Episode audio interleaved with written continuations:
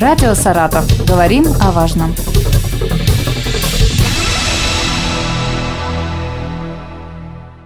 Здравствуйте, у микрофона Елена Тёмкина, и сегодня со мной в студии находится Виктор Александрович Степанов, заместитель начальника управления надзорной деятельности и профилактической работы Главного управления МЧС России по Саратовской области. Здравствуйте. Добрый день. Виктор Александрович, наступила холодная зимняя пора, ну, еще не такие морозы установились, э, какие мы ждем обычно зимой, да, но тем не менее это уже тревожный период для пожарных, связанный с жильем. Если летом мы говорим о пожарах, которые происходят в основном в лесах, на дачных участках, да, то есть э, где-то на улице, то теперь переходим в жилые помещения. Попрошу вас начать э, со статистики пожаров с начала года, сколько их было, есть ли уменьшение пожаров или наоборот увеличение, ну и потом уже к основной теме перейдем. На сегодняшний день на территории Саратовской области зарегистрировано порядка 7,5 тысяч пожаров. По сравнению с прошлым годом снижение количества пожаров составило 28 8%. Если говорить в абсолютных цифрах, то это более 2,5 тысяч пожаров снизилось. Погибло на пожарах в текущем году у нас 147 человек. Также отмечается снижение количества погибших на 5%. Это 8 человек, на 8 человек снизилось количество погибших людей. Ну, хотелось бы отметить, к сожалению, в текущем году у нас на пожарах погибло 8 детей. В рост в 4 раза. В прошлом году у нас было всего 2 ребенка в целом а, обстановка с пожарами, а, можно сказать, э, стабильная. Отмечается даже снижение количества пожаров. В декабре месяце можно говорить, что а, причиной вот такого снижения это большое количество пожаров у нас произошло в 2020 году в результате горения травы, мусора. То есть в 2021 году у нас значительно категория пожаров уменьшилась. На открытых территориях трава, мусор, вот это значительное снижение произошло. Почему? Чем это? Профилактика или штрафы увеличились, люди Мы профилактикой тоже активно занимались. Мы ну, профилактикой всегда занимаемся, но если вот проанализировать и 2020 год, и 2021 год, у нас э, основной упор в 2020-2021 году, вот в этот в пожароопасный период, который был, мы акцентировали вот на работу среди населения. Более тысячи штрафов было наложено в отношении различных юридических лиц и физических лиц. Э, в текущем году эта работа продолжалась ну, можно сказать, что профилактическая работа позволила снизить данную категорию пожаров. Также хотелось бы немного остановиться на резонансных пожарах, которые у нас произошли в 2021 году. Ну, наверное, можно начать э, озвучивать данную категорию пожаров. Это у нас 4 января 2021 года произошел крупный пожар э, в городе Саратове, Ленинский район, Московское шоссе. Пожар произошел в производственных помещениях, располагались авторемонтные мастерские, слесарные различного производственного значения помещения. Общая площадь составила там 900 квадратных метров. Уничтожено огнем было порядка 8 автомобилей. Также можно сказать про резонансные пожары, которые у нас были в этом году. Это пожар а, в цирке, где в результате нарушения правил пожарной безопасности при проведении огневых работ загорелась деревянные конструкции кровли. Ну, всем известно недавний пожар. Бывшее здание гостиницы «Россия». Практически здание было полностью все сгораемые конструкции уничтожены огнем. Тоже такой у нас был трагический случай. Это пожар 28 июля в Балаковском районе в селе Наумовка. Пожар с гибелью пяти человек, в том числе три ребенка. То есть, э, ну, во-первых, сама гибель детей, такой резонансный случай. Ну и пожар с такой групповой гибелью, с массовой, у нас давно не отмечалось на территории области, практически, наверное, за последние 10 лет. Это вот первый случай, когда у нас пожар с одновременным гибелью пяти человек. А что там? Жилой дом, село Наумовка, проживала семья, бабушка с дедушкой. Летний период, к ним приехали внуки на лето. Ну и в результате аварийного режима работы электрооборудования, расположенного в доме, произошел пожар. Позднее обнаружение, возникновение пожара уже было ночное время. Ну и, во-вторых, это состояние сна этих погибших людей привело к таким трагическим последствиям. То есть трое mm-hmm. детей и двое взрослых погибли на этом пожаре. Ну, основные такие вот серьезные пожары, которые у нас произошли в текущем году, которые можно озвучить.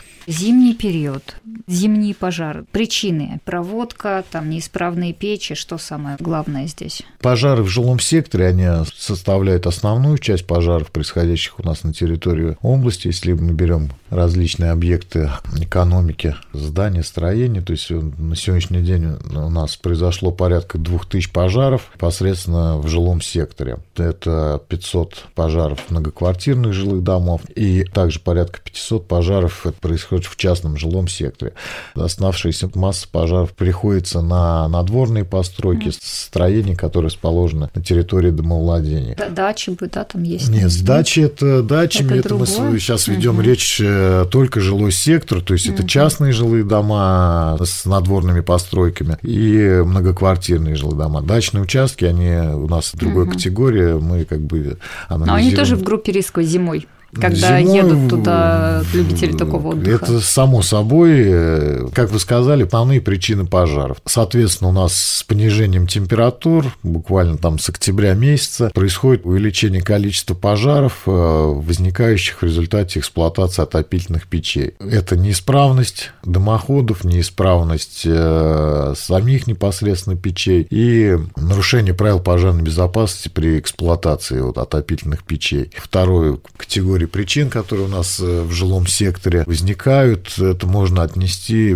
аварийный режим работы электрооборудования возникающие в результате либо нарушения правил пожарной безопасности при эксплуатации электрооборудования. Ну, можно еще раз напомнить, традиционно, в принципе, эти работы, они уже должны были привестись, то есть перед началом отопительного сезона, соответственно, необходимо провести проверку исправности отопительной печи. Все трещины имеющиеся, там нарушение кладки, нарушение целостности дымохода, они все должны быть устранены. Также хотелось бы обратить внимание при эксплуатации печного отопления на время время эксплуатации. Ни в коем случае нельзя топить печь без остановки, так грубо говоря, да, то есть э, по правилам должна печь на твердом топливе, дрова, уголь, она эксплуатируется 3 часа, после чего прекращается топка. То же самое по печам, которые эксплуатируются на газовом топливе. В жилом секторе установка газового оборудования, то есть это так называемые отопительные котлы. Здесь хотелось бы обратить внимание, первое, это на состояние дымоходов, потому что зачастую дымоходы выполняют сейчас все это современные технологии, а металл не соответствующий требованиям. То есть э, где-то что-то приобрели, подходит, не подходит, и просто вот этот дымоход, он не выполняет свою функцию, потому что внутри происходит выход раскаленных продуктов горения, температура высокая, и вся вот эта температура, она передается, не задерживается этим дымоходом.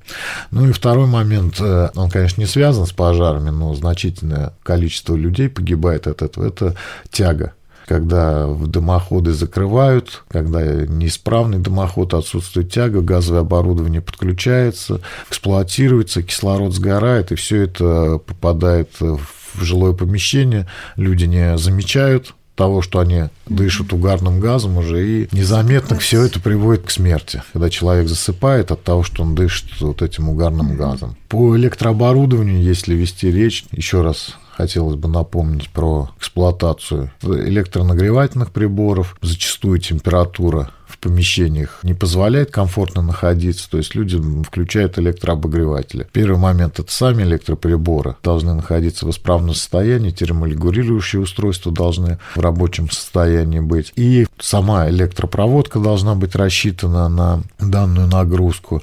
Э, ни в коем случае это не использовать, э, как все уже привыкли, удлинители, потому что зачастую потребляемая мощность этого обогревателя, она превышает ту нагрузочную способность этого удлинителя. Все это приводит к нагреванию, ну и в дальнейшем к возникновению пожаров. Еще, знаете, вспомнила, на обогревателях пишут не накрывать. И мне все время так вот хочется что-нибудь там посушить, повесить.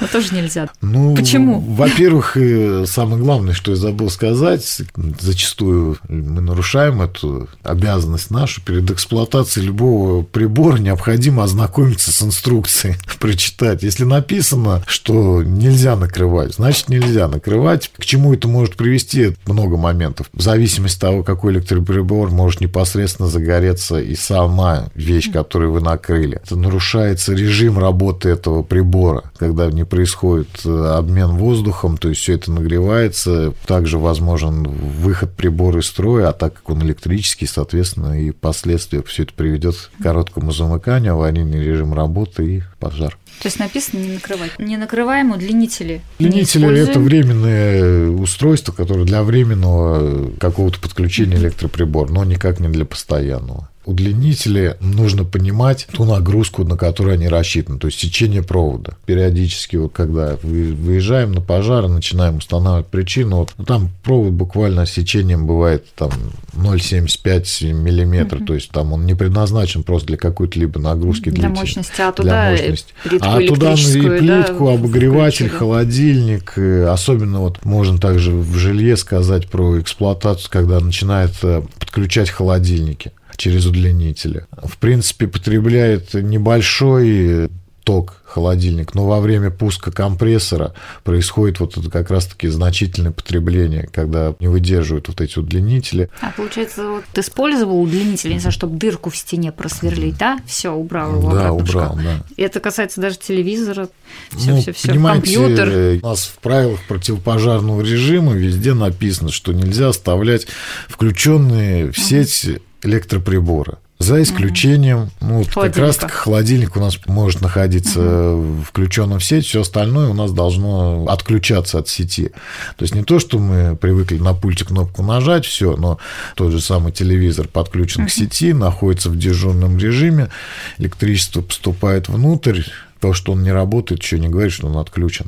Происходят у нас случаи, когда в результате каких-то либо действий на линиях э, электропередач, там, ну, это как в частном секторе, также на квартирных жилых домах, происходит значительный скачок напряжения, все это идет в сеть бытовую, где, если она рассчитана там 220 вольт, туда попадает и вплоть до 380 вольт, то все это прибора минимум выходит из строя, если он, как бы там предусмотрена защита внутри этого прибора, а бывает так, что приводит к возгоранию. Еще один момент также хотелось бы сказать, это вот зарядное устройство. Наши телефоны каждой квартире, в любой торчит комнате. Из розетки. Торчит из розетки зарядное устройство для мобильного телефона, там, для планшета, для ноутбука. То есть мы э, считаем, что отключив сам непосредственно телефон, там какой-то гаджет, оставив в сети, он тоже находится под напряжением, но зачастую качество этих изделий оставляет желать лучшего. Это тоже угроза пожара? Конечно, тоже угроза, и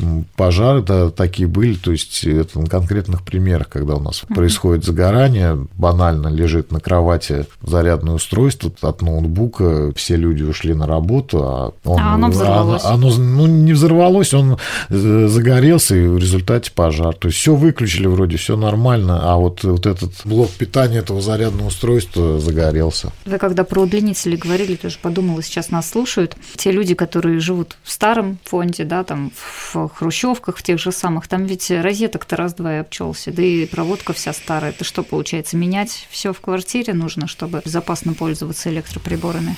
Для обеспечения безопасности, конечно, соответственно, нужно проводить ремонт, техническое обслуживание, ну и в случае необходимости замену электропроводки, потому что со временем эксплуатации непосредственно изоляция на электропроводке теряет свои свойства, начинает разрушаться, как от воздействия времени происходящего, то есть э, начинается иссыхание, разрушение этой изоляции, так и от того, что может допускаться на перегрузка этой электропроводки, либо работает она на предельном режиме, то есть также нагрев происходит в любом случае таковедущих жил, э, и, соответственно, все это приводит. Конечно, в любом случае э, за такими предметам необходим постоянный контроль. Но в случае необходимости, если вы заметили, что какой-то появился запах жженой резины, здесь уже не надо ничего ждать, надеяться, что это пройдет, в обязательном порядке приглашать специалиста, который найдет причину и устранит. Ну что, Виктор Александрович, мы с вами и напугали, и предупредили сегодня. Спасибо вам большое. Будем надеяться, что этот